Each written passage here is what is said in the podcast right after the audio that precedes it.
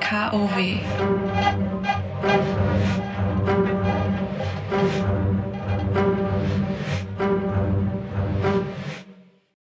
Okay, well, I am happy to do, uh, you know, Hendrik is really good to finally get to have this conversation going. Um, since we are all in kind of different places, and I can see that you're, can you tell me where you are first? yes, uh, I'm at home. Obviously, no, I'm, I'm in my studio and actually inside one of my installations. because yeah, during the lockdown times, I got a bit yeah like missing exhibitions and installing and seeing the work. So uh, we set one of my works in the studio. So um, yeah, yeah. So yeah, so to have like a place to come and actually see your work and also get a bit back in touch with the material and yeah. So we're sitting inside of my installations in the studio. Yeah. It's an install. It's a it's a new installation or, or it's a work that you've already shown before it's uh it's a new part version. of it yeah. it's a it's a part of a new version of actually my first installation i did in 2012 triangular stories uh, mm-hmm. where i shot two home videos um, that on vhs that are embedded in a youth room setting and and this is a another setting of the same work that um, we created with a with a sleeping room from a woman from Vienna that had the whole yeah the whole room decorated in the same fabrics and I was able to get it complete as a full set with lamps and everything in 2018 until then it was in use and yeah and then created this a bit as a frame for these videos yeah when you um, Oh, me? I am. I'm in upstate New York, and my friend. So um, my friends fled the fled the city, completely left, turned in their apartment, turned in their studios, and left New York to up to come upstate. And uh, they invited me to come over, which was really nice. Um, uh, yeah, New, York is a little again a little bit of cabin fever. And it's really nice up here. But now I'm in the basement of uh, my friend who's an artist, and they're setting up the studio down here. So I'm also in an artist studio, but completely it's a different kind. is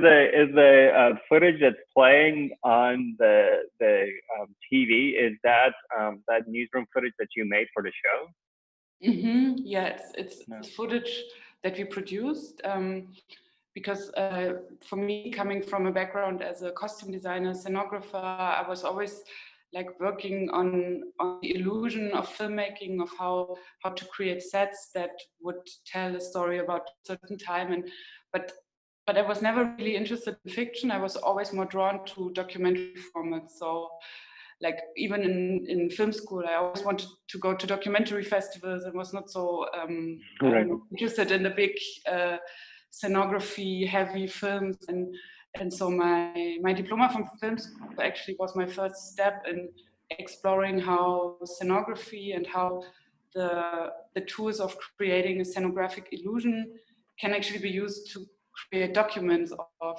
found footage or or play with the idea of what is real and what is fake and how yeah how how these um, artifacts may trick us into believing something and yeah so mm-hmm. so yeah it's a it's a film we produce but it's supposed to be yeah like and not yeah not clear if I, I could have also found it and just put it here just like the bed for example. Right.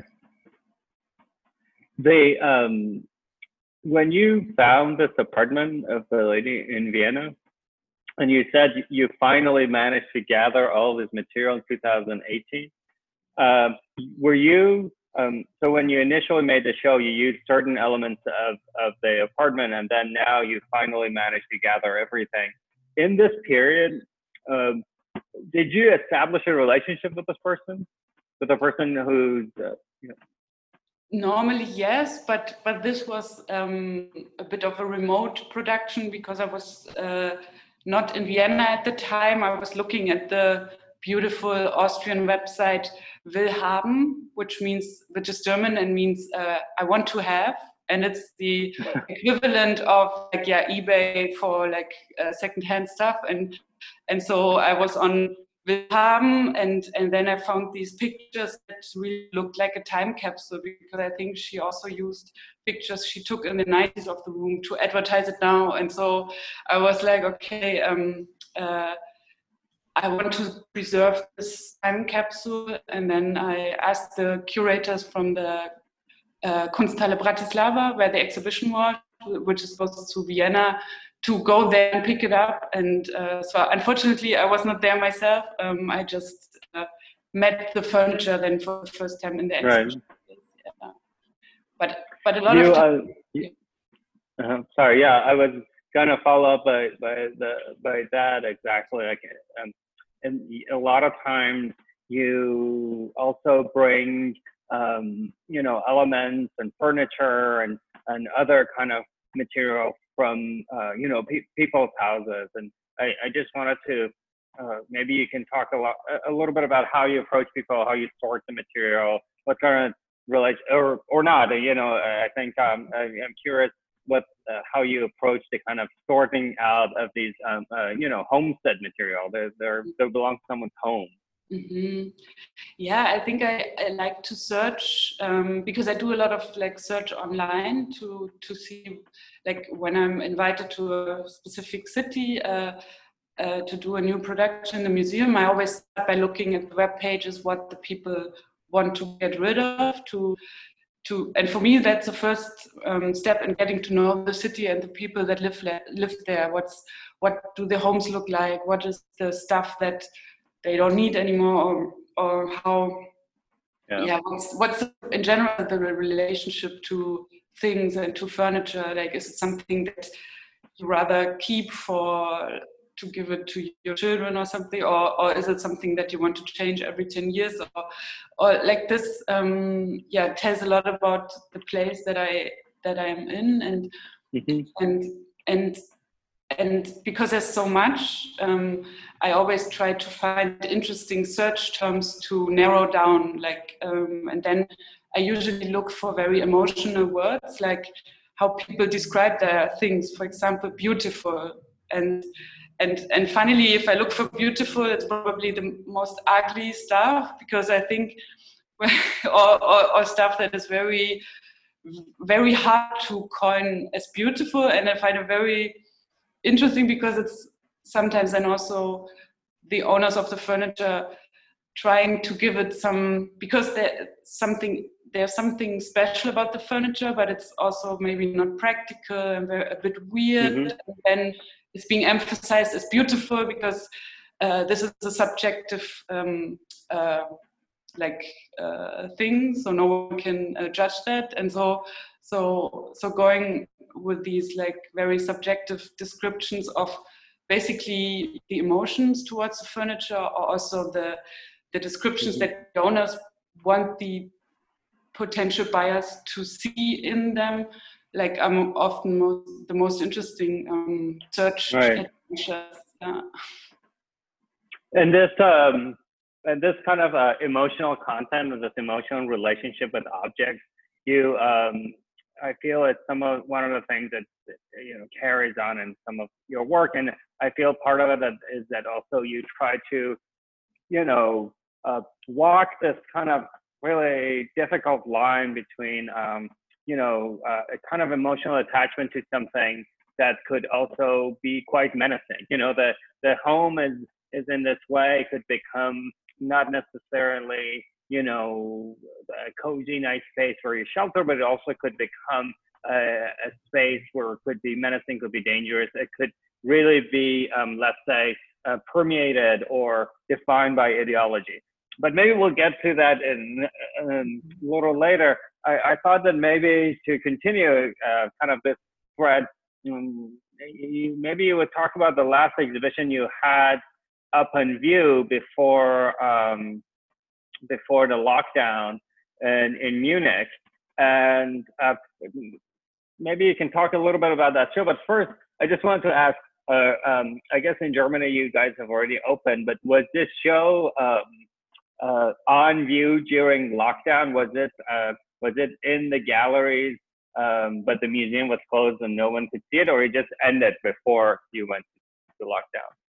Uh, yes, so it was supposed to be open until end of March, and we wanted to have like a finissage and a talk and everything, and and and then the lockdown came, and it was uh, closed for public, and and then we already had planned to like take it down a month later, getting it all back into the storage, labeling everything, and and then this was on hold and a bit it stayed inside the closed um, museum for a long time, like um, a bit like it became part of a permanent exhibition, but one that no one can see, like only the one technicians that would mm-hmm.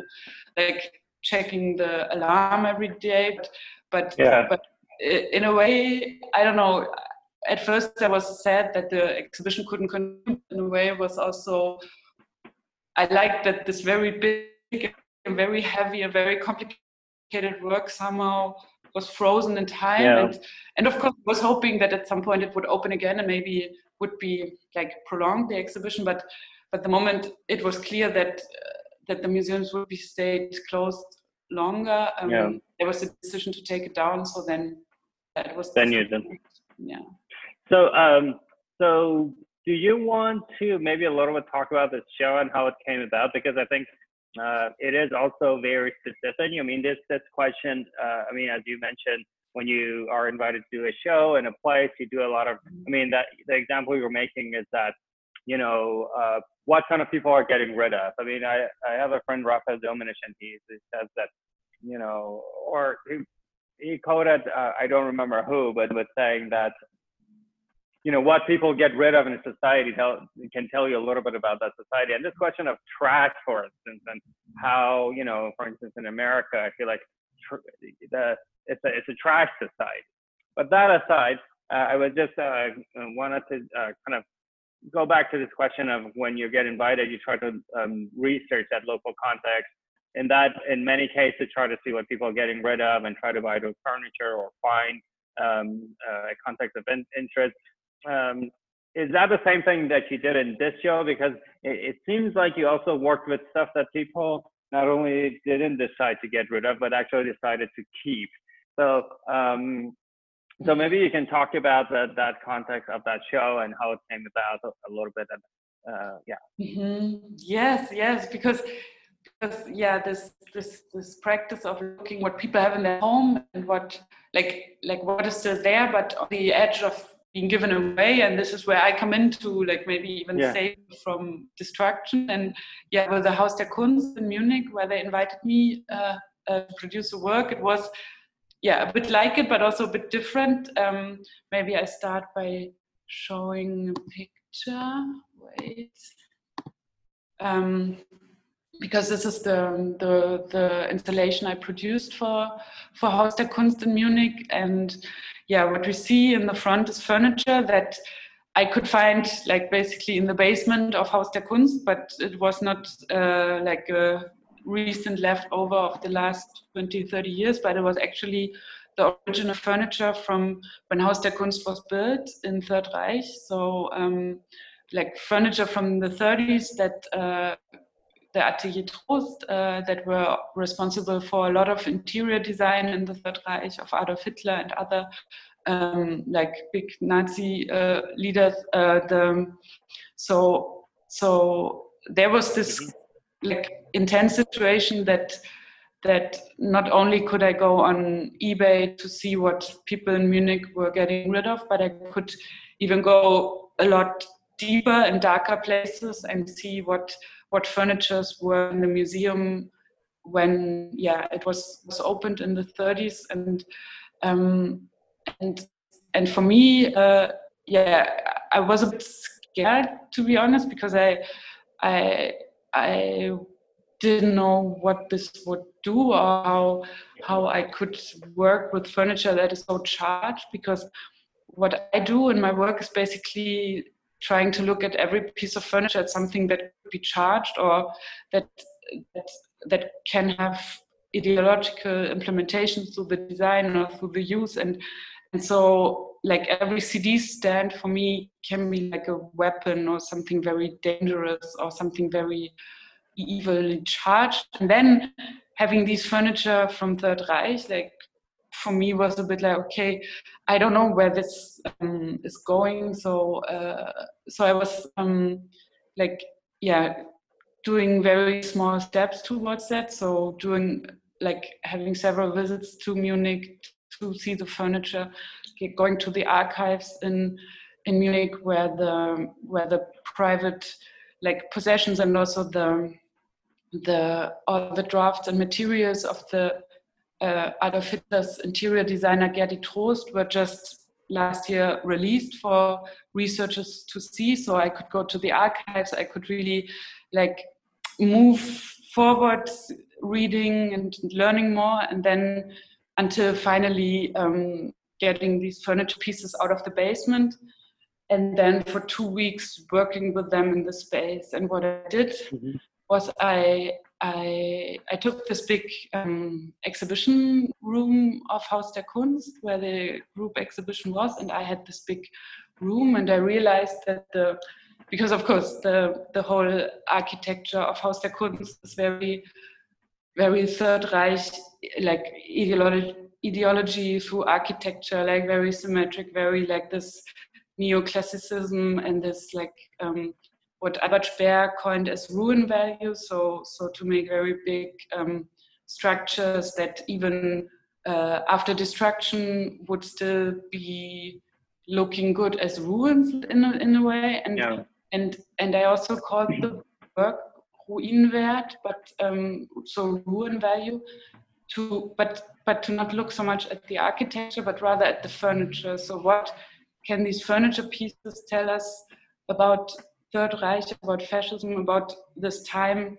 after, like, yeah, this this past or the the, the years mm-hmm. that, that have passed. And and what I did is I I mixed the furniture with the right. furniture um, I sourced on eBay in Munich. So uh-huh. it was mixed. So there were these furniture pieces from 38 and and there were things that I just picked up, um, or my team uh, in Munich from people's homes, and and and this um, created a tension in the room because um, going through, you would look at every piece of furniture like like trying to see what it's about, or like. Um, mm-hmm like everything is very like a bit suspicious because you you look at a furniture piece and wonder is it is it a piece where Hitler sat on, for example, or right. it's something that my neighbors gave away. And so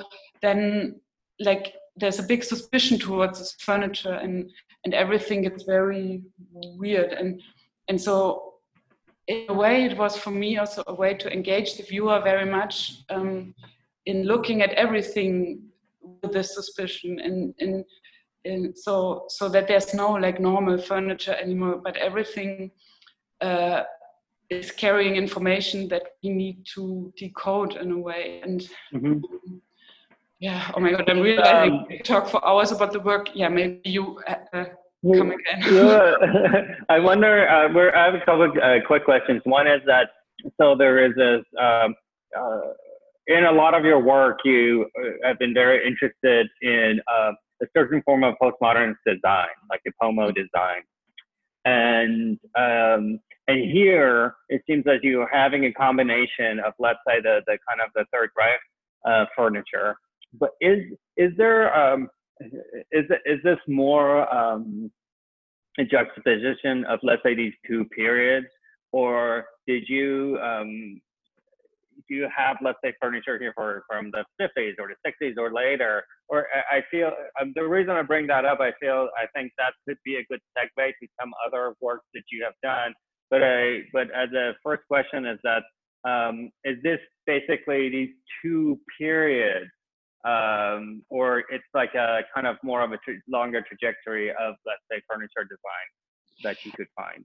I think for me it was a way of trying to interlace the topics I'm working on that deal with German history, but in a very like going as as deep and as far as I could go because a lot of my work was very like primarily based on like in the beginning of my work very much on the 90s and the post unification period right. in germany so so the period i experienced vividly as a child and then as a teenager so so this whole aesthetic of the post um, 89 where all the cheap postmodern furnitures from west germany were suddenly shaping the homes of people in East Germany, but also the public sphere and architecture. So, so postmodernism had a big impact on me as a child, but without me knowing what this term is. It was just like mm-hmm. suddenly there were these shapes that that for me as a child were very exciting because they looked like from outer space, and mm-hmm. and there was no preparation for me, like aesthetically in the GDR, that something like this might happen. That suddenly there would be right. triangular um, uh, cabinets. So, so, so I, in a way, I started working with this aesthetic to speak about the the transformation in East Germany after 1990.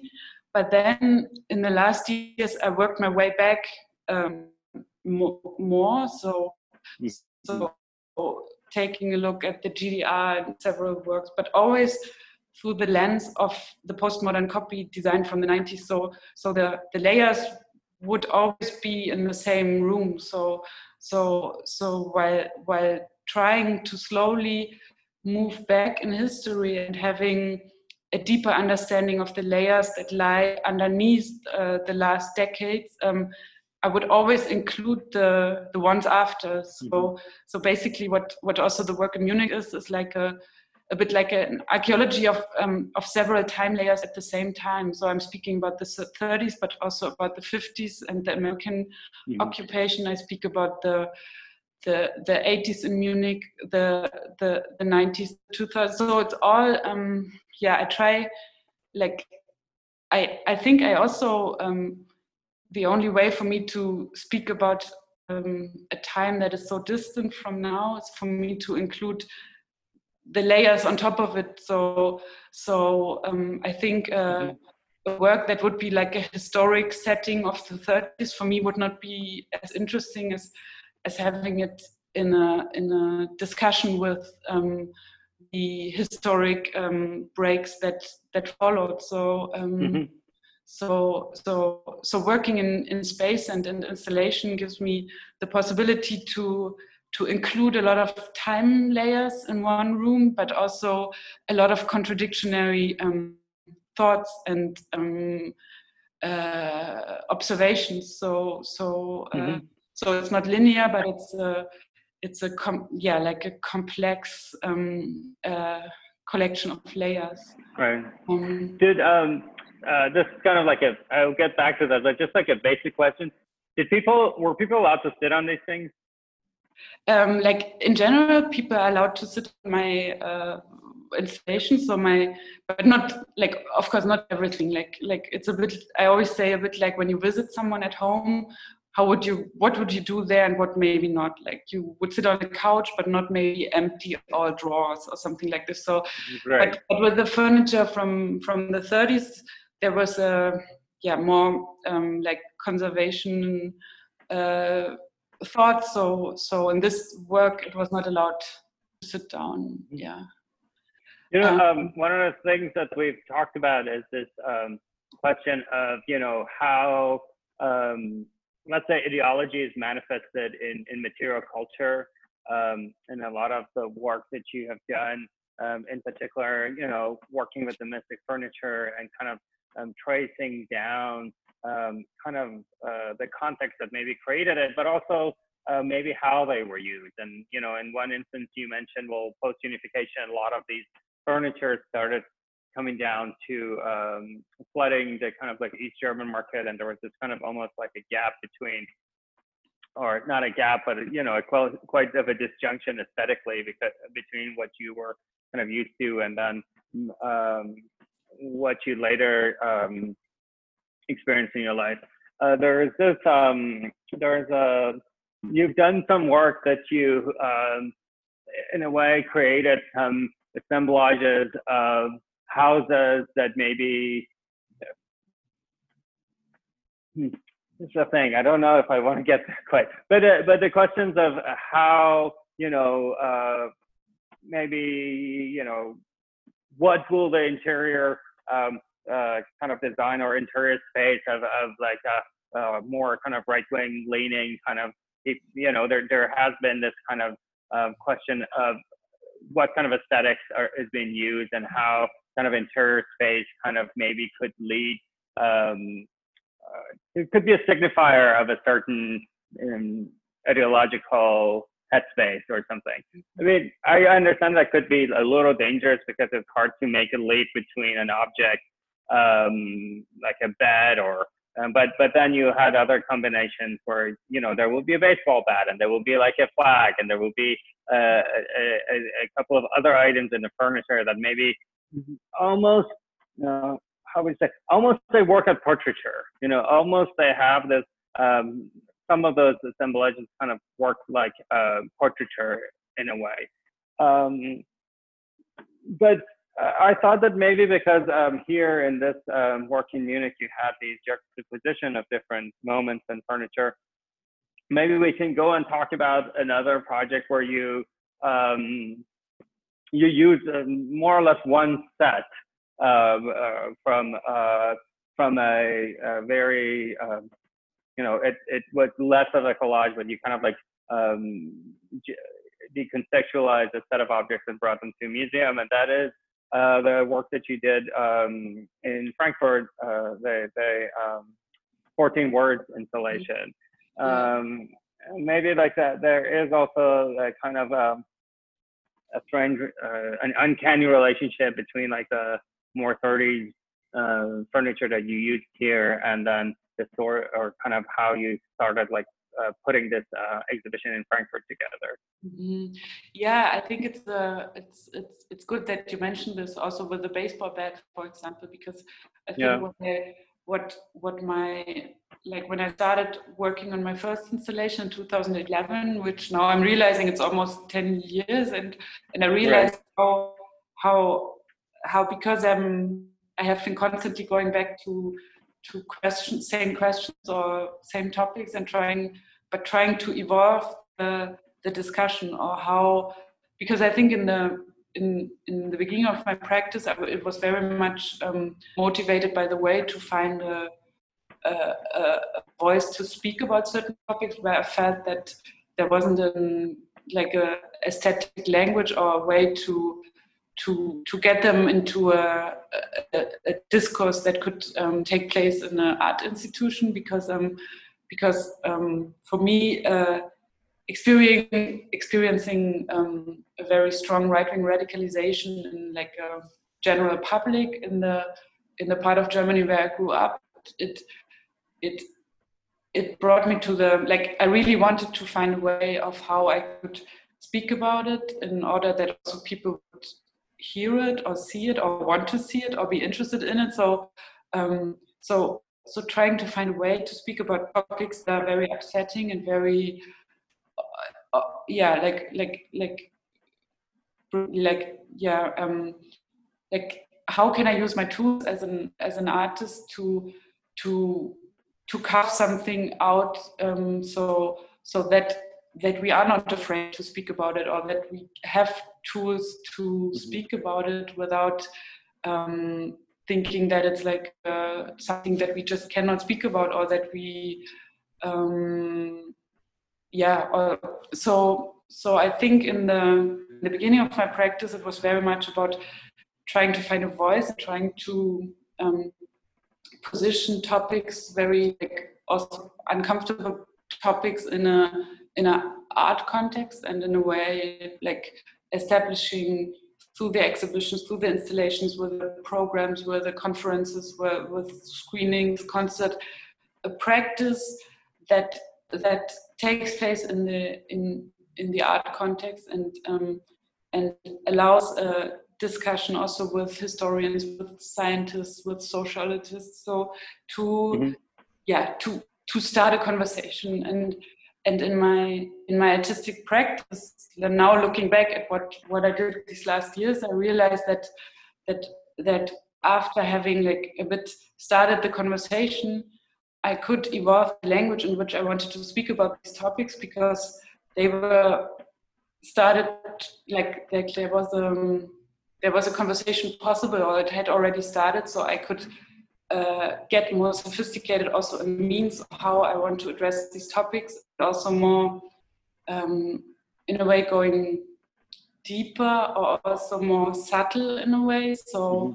so I would not have to put the baseball bat so people would know what I want to talk about. So I don't have to come like this. I need to speak right. about right radicalization, but I can put a bat and say I need to speak about this, and this bat is my tool in this instance. And so, so um, I realized that I, in my practice, started to become more more adventurous also playful, mm-hmm. and how to, yeah, how to use um, use this language that I'm trying to create. And and I think the work in Frankfurt for me was a very important step because it was something I had never done before, like in this um, like radicality. I will show mm-hmm. it now. Um, yeah, maybe you can talk a little bit about how it came about because yes. it's very.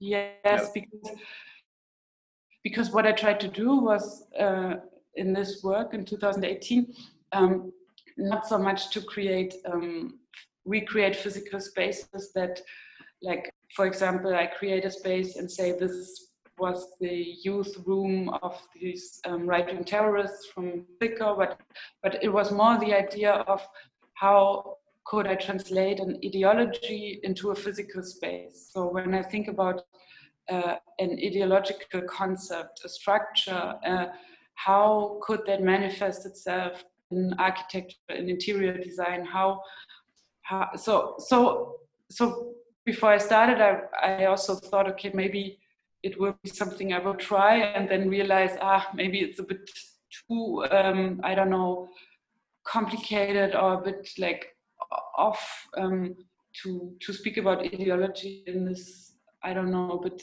poetic, spatial way.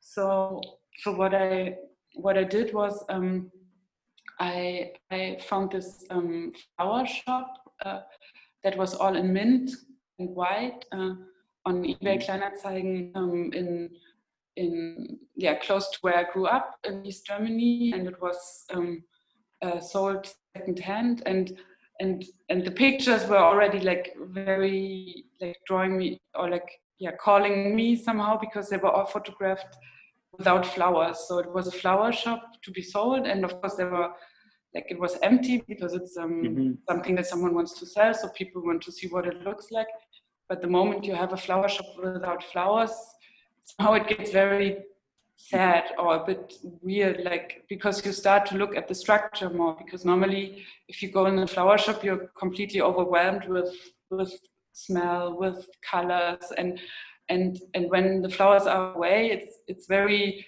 odd to see the structure where they put the vases and everything. So so I found this very interesting to speak about structure or also about um, like violent structures um, and and um, yeah and so basically what mm-hmm.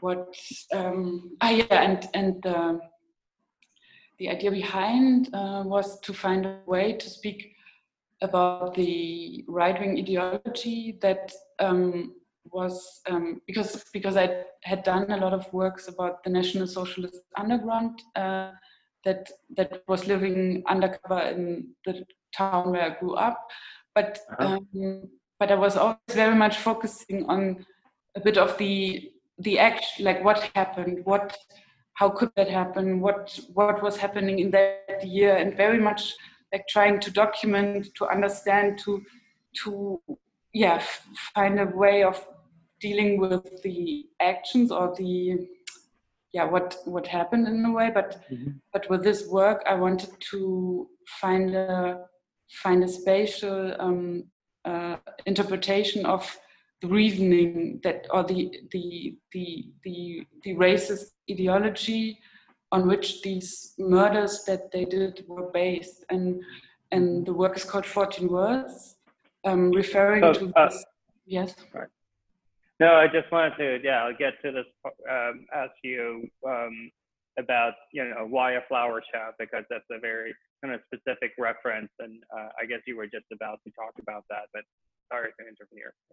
Yes, yes, because um, because uh, the flower shop uh, is a reference to to the first um, murder that the National Socialist Underground um, did in Nuremberg in the year 2000, and Enver Şimşek, who was a um, yeah flower shop owner, and and and and the whole like all of the murders they did were were focused on um, on uh, owners of shops uh, with a migrant post migrant um, uh, like biography, and so so so this this ideology of um, through uh, murders on on specific people to try to create a um, yeah like a destabilization in society, uh, atmosphere of fear, of hate, and and like like the whole ideology behind is to to create um,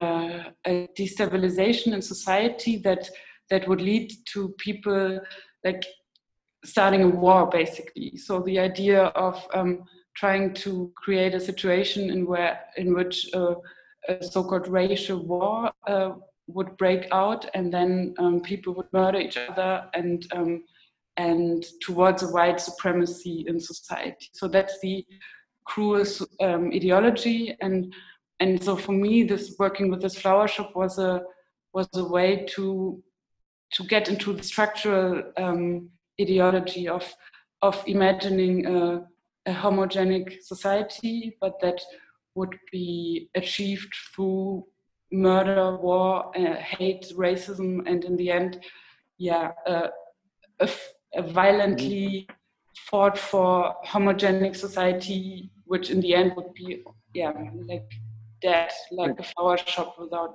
flowers. Yeah. Yeah. The the the 14 words obviously is also a specific um, reference to right wing um, manifesto. You titled the, your your work behind this.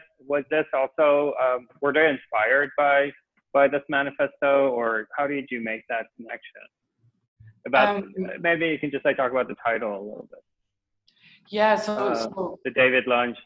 Yeah. So so yeah. the the 14 words, yeah, this this this um, this uh, yeah right right wing um, fascist ideology is. Uh, uh, if you spell it out, it's um, we must secure the existence of our people and a future for white children. So these 14 yeah. words um, were also referenced, like by the by the National Socialist Underground in the in the way they produced the video with um, like having a, a a design of the video to have room for 14 murder victims. And it was also, I don't know, so much also a violence that is always also very much working with symbolism or with the with the design and with them like putting the, the the taking of a human's life in a in a way to have a symbolic number and like all this like the cruelty of this I was trying to um, analyze in a in a structure in the space. Basically. Yeah. Does um, does uh, when you make an installation like this, how much of this um, content do you give out? So let's say if you walked into the show in Frankfurt, will you uh, provide, you know, through a wall text or didactic, something about, you know, the 14 words or the flower shop itself or these references or um, because I'm curious in a way that you know um,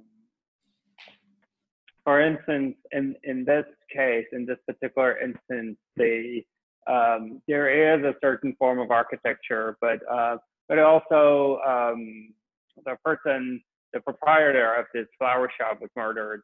Um, so in a way the um, the architecture um, is is um, let's say almost could perform a floating signifier in a way because um, in this way the architecture did not belong to let's say the the um,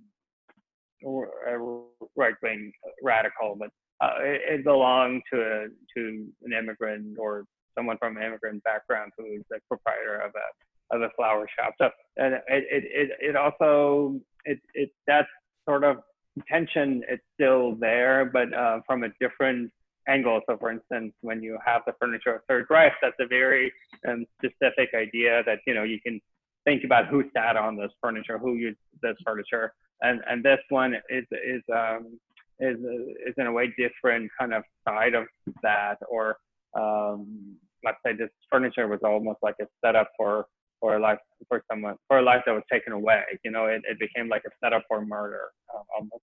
But um, but I was just like curious, how do you communicate the information? Because um, given the uh, the context of these works, mm-hmm. and um, and how do you kind of because I feel a lot of your project also um, are very specifically think through almost surgically this question of framing. How can you frame an object or can you present, an object in a different context? And kind of like using the gallery, using the exhibition space as a, as a framing device to kind of like bring in these conversations um, through this, uh, you know, the ideological manifestation uh, uh, with, or kind of how ideology, let's say, manifests itself uh, through material culture and object. You know, um, so uh, yeah, just just um, curious about how you contextualize them. Uh, mm-hmm. For someone that so walks in doesn't know anything about this. Mm-hmm. Yeah, I think I think especially now that I'm trying to get more, yeah, like like like more reduced in the form or not reduced, but more like more interpretative. So more, yeah, I think the the information for me is always very crucial, and I always I believe in information and in giving it to visitors very much. But I, uh, so so for me, the, there's always a text, and it will always um, be accessible and also readable and understandable. So I always, um, so I want to give people the information that now that they've maybe heard about something that they didn't know of before or are interested in getting to get involved or find out more, uh, that there's all the hints to also make research on yourself, like by yourself, for example. But but when you enter my work, I I want you to at first have an experience by yourself. So so just with the work. So so I try to position the information a bit more in the middle or in the end. So so that that at first the work can speak to you just by the the way it, it can. Right. So, because for me, um, text and research is very important, but I always realized that the linear format, like text or film in a mm-hmm. classical sense, are not my first medium of choice. So I use them as tools as well in my work, but, but the space and the the simultaneous uh, existence of of different things in one space like this is this is the medium that speaks to me the most because it's the the complexity of opposing um, things in the same space. So yeah. So and and the moment you enter an installation or see a work for the first time, I want the work also needs to do the speaking. So so uh, so I want the works to have a have a conversation with the visitors by themselves, just with the with their language and then a bit like like like an iceberg where there's the tip that looks mm-hmm. up but the more information you get you can dig deeper and and after reading a mm-hmm. text mm-hmm. for example um, or speaking uh, to a guide um, the whole work might have a completely new um, facet to it and and so so but but Is the that, um, yeah sorry I was just gonna say, I mean, it's interesting when you mentioned you you have um, you know the text would be something that you would access, um, you would have access to like maybe a little later as you kind of uh, experience the exhibition that kind of that brings me to this other question that I've been meaning to ask you and um, and it's you know, how would you say it's more related to question of performance than question of time? Because I feel like um, while I mean, um, even in in how you think about the distribution of information, you kind of incorporate um, the temporal experience of the work in the installation. And while these objects have this appearance of these static objects that are signifiers of maybe certain form of design or certain moment in time or manifestation of certain moment in time through design. Um, you also, um, you know, they, it, it also seems um, almost like um, like a space that the audience also might assume the role of a performer or kind of might assume the role of a participant in this set. Um, and and and and at first, I think that's almost mm, you know I, I was just curious if if there was that that had anything to do with your you know um, how you uh, first started making work or can you talk about this kind of relationship with performance maybe or time you know yeah because because i i like like before um, studying at film school, I was uh, studying theater and um, like stage and costume design, and I was like, um, yeah, very interested in in the performance and the space and how how how to create like this sort of magic of a performance for a certain time. I I also do performance sometimes, like organize performances, or but mm-hmm. I I don't want to like link them permanently to an exhibition or an installation or because sometimes i'm asked if, if it would be interesting for example that someone would be sleeping here all the time or like right. uh, inhabiting the space but i always uh, felt like no it's it's not right but i was not sure why i didn't like the idea because normally why not or like but but then i realized that there was someone lying here and i would be coming here as a visitor I would not feel like this could be for me. I would feel, ah, this is her space. She's sleeping here. I'm, I'm just right. a visitor or a guest. And but when I come to the space by myself, suddenly this belongs to me, or is something that that puts me in the position of the owner of this place, or, or of it gives me an intimate um, uh, moment with the work where where I can immerse myself into being in that certain life. Um, and and so mm. yeah, I think you described it well to say that the visitor in that moment becomes the performer that I create the stage design for. So I, mm-hmm. I, I basically create these spaces for the visitor to have a, uh, yeah, like um, yeah like a show or like something where like a performance themselves to mm-hmm. yeah so to also a way to to make this very complicated very detailed works that then suddenly are there for you so it also makes gives also makes objects that are very maybe not so special or something that that you would rather think about throwing to the trash suddenly when it's taken so seriously and put there for you to see and to sit on and to get um, interpret even or to make lecture about suddenly uh, these very banal and sorted out objects of our time and um, society uh, suddenly change. And and I think this this for me um, uh, was a very is a very important point because for me it's very the most interesting objects are the ones that are not that people are not so interested in. So, so mm-hmm. I'm always drawn to these things that seem to have no cultural value because they're mass produced, because they are, ugly, heavy, they fall to pieces when you just look at them. And, and so, what happens when we take them seriously, when we put them into museums and say, they could be a signifier of our culture and time and um, and mm-hmm yeah. Do you think uh, do you think that you almost um, there's also like this other aspect of your work that is some kind of like you know a, a certain archive of material culture in, in a way? I mean um, i assume that as you make more you know during the years these projects that you make it's like a sort of indexing of a lot of these um, objects in many different contexts that you found from different periods. And i, I thought that um, you know there is this other aspect of your work that maybe doesn't become immediately accessible by looking at what installation. But when you when you look at 10 years of work, um, it, it almost feels that there's this um,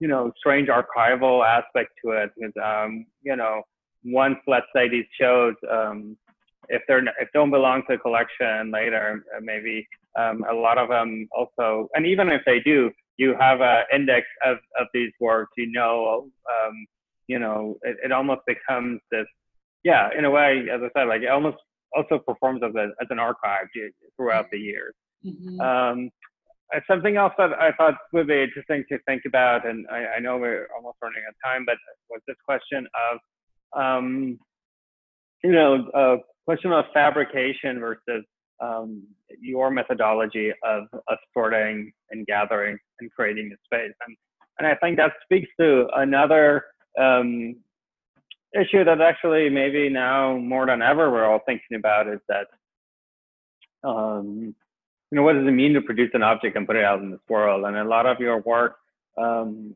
also is using existing material. Uh, sometimes they, you know, in this case, in the setup that you're actually um, you are in now. You know, part of it you always you've shown before, and now you've added to it. So um, it's something I, I wouldn't want to call it. It's kind of a, um, it's almost like using art as you as, as creating a different purpose for these objects, existing objects. You know, it's almost like um, repurposing, retooling, or detouring um, certain set of objects to different ends, and um, and in a way, also each exhibition you know, once it's over, maybe it, it has, um, in a very basic way, it also has a, a, a, much less impact on the environment, for, for instance, in terms of uh, creating additional waste or things like that. So there's also like this kind of, I like to call it the economy of means to the work. And, and, um, and I felt maybe that, that is, um, that's again, like something that's not immediate to the work, but I feel like it's one of the uh, underlying process of making the work. Does that make sense to you at all?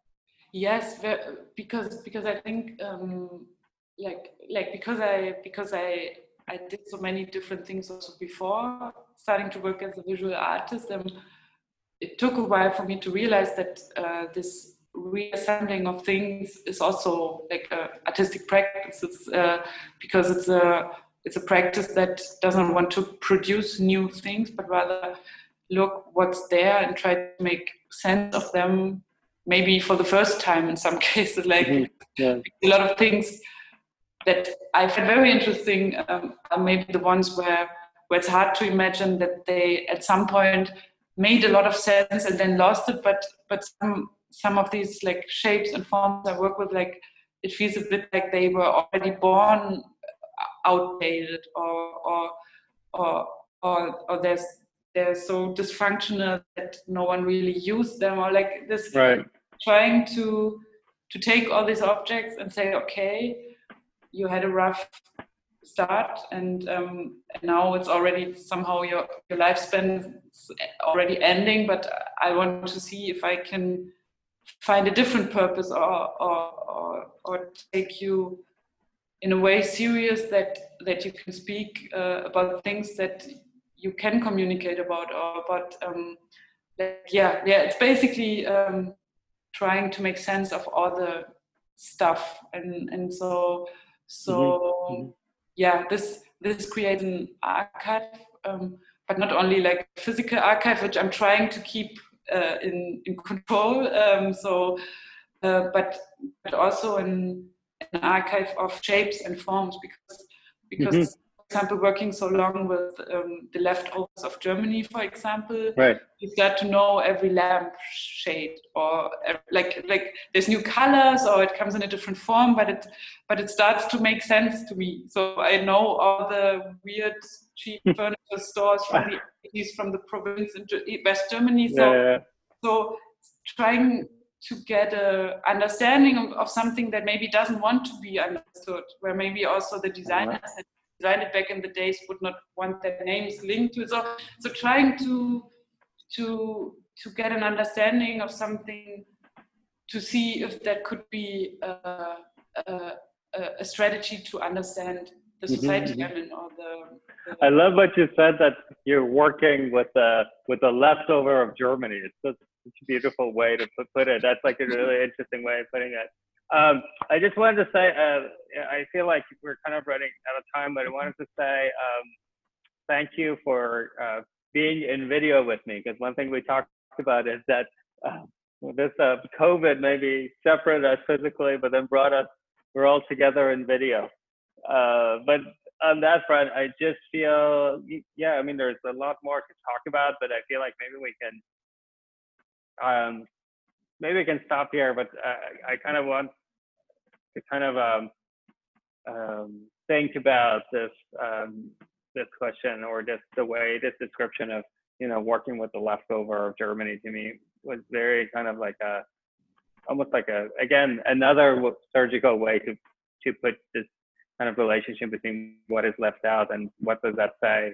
Um, but also this um, a, another aspect of the work, which is really about um, musicological or, or museological in, in in essence, where you know um, there is like a aspect of you know taking these objects and and keeping them and kind of like recirculating them in a in a different way, which I think obviously museums do in many ways and um, this is another kind of like aspect of, of thinking about uh, history of these objects.